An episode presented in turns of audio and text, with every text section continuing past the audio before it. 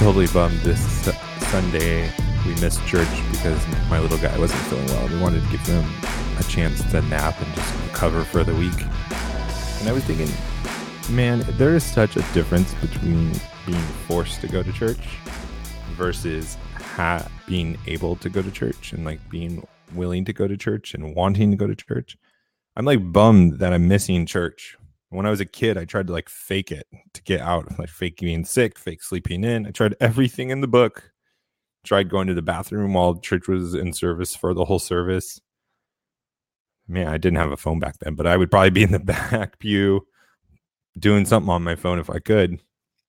But as a Christian, spirit filled, I love being with the body and I love worshiping together. It's like I need it more than anything. But on top of that, it's just a great time to be able to serve and get together with the body and hope to build on that and hopefully continue to uh, look for ways to serve and all that good stuff. And I hope you're committed and engaged in the church body as well. It's very important. Welcome to How to Build a Tent. My name is Matt. Thank you for joining, sharing the show with a friend, being here for episode 301. It's like a whole another 300 episodes coming. I can't believe it. Can't believe it. We've been doing this long. We are part of the Fight Laugh Feast network. Go to fightlaughfeast.com. Put in HTBT in the memo field. You'll get this mug. You'll get tons of great benefits. You get to be part of a raffle that they do. You'll get exclusive content. You'll get the book club. You'll be able to have access to a sales series and Bible studies and tons of other great content as well. And plus, you're going to be supporting us as we're building this network to proclaim the lordship of Jesus in every area of life. So go over to fightlaughfeast.com, put in HTBT in the memo field. Please subscribe and share our show on social media. You can find me how to build a tent. You can email me, Matt at howtobuildatent.com. Crazy fun fact. As I'm recording this, I'm recording this Sunday night. So probably you'll hear it the next day statistically, but we are a year away from the national election. I guess it's happening on November 3rd. I saw a tweet by Charlie Kirk that we will be voting on the next president. And man, is there ever been such a clear contrast? I thought it was a clear contrast between Trump and Hillary. But this time it's like not only corruption versus the new guy or the outsider, it's not Washington versus the everyday man, which I still can't believe a billionaire was able to put himself in a position where he was the blue collar worker. That was fantastic branding by him. This time it's like capitalism or socialism. Do you want the Elizabeth Warren, there's no way to pay for it, Medicare for all? Or do you want to be able to keep your money and do what you see fit with your money? It's an amazing, amazing election. And I bring it up only to say this is that you should be really praying on what you need to do. For those of you who haven't voted, for those of you who feel like you can't vote for Trump, especially if you're a Christian, you vote for Democrats. You definitely shouldn't do that. That that is, I could say confidently, that is sinful. That you should be repenting if you are voting for a party that is pushing abortion like they are.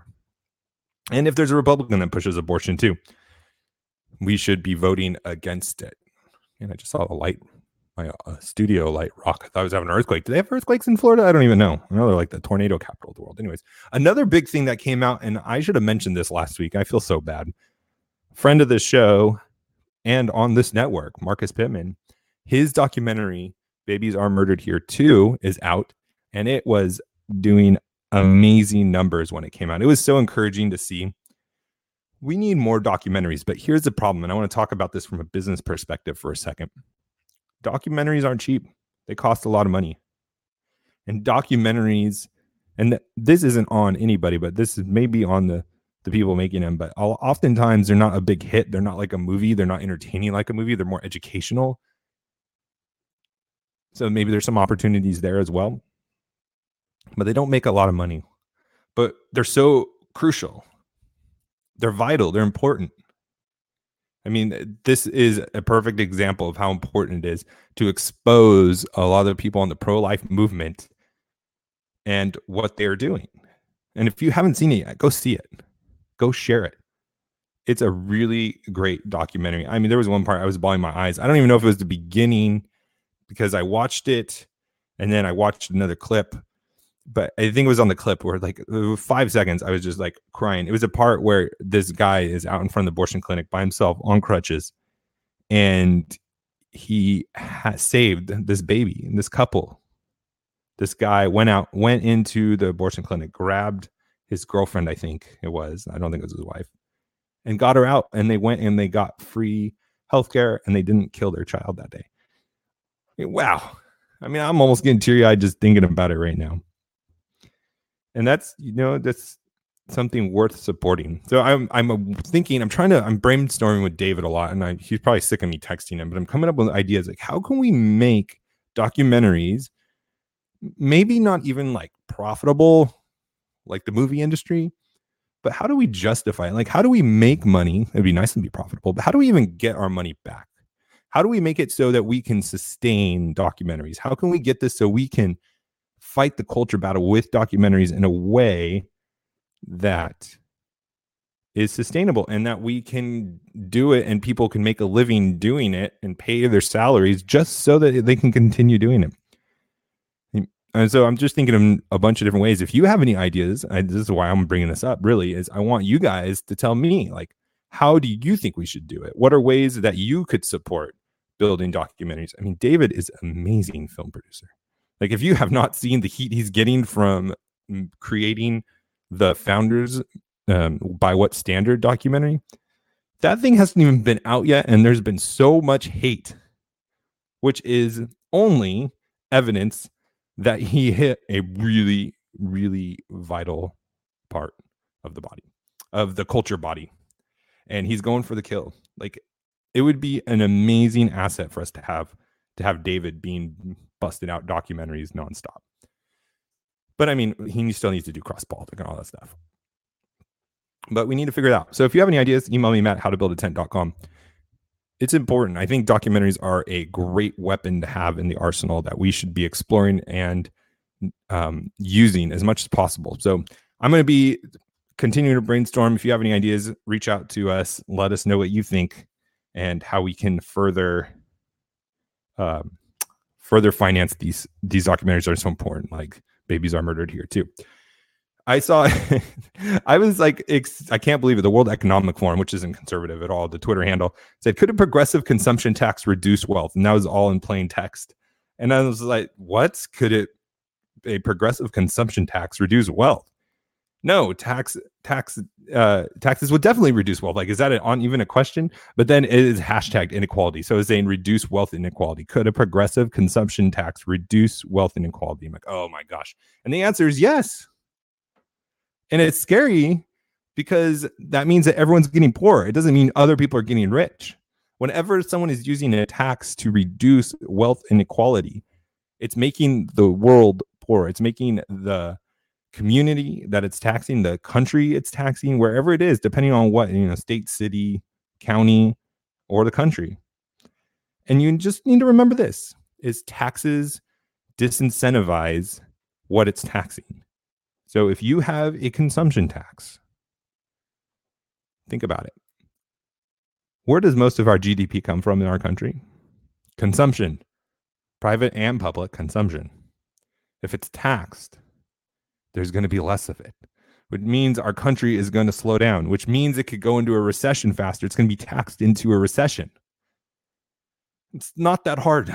It's not that hard to figure out. So when you have these people that are educated in Ivy League schools, World Economic Forum, that are pushing something like a progressive consumption tax, the more you consume, the more you're going to get taxed.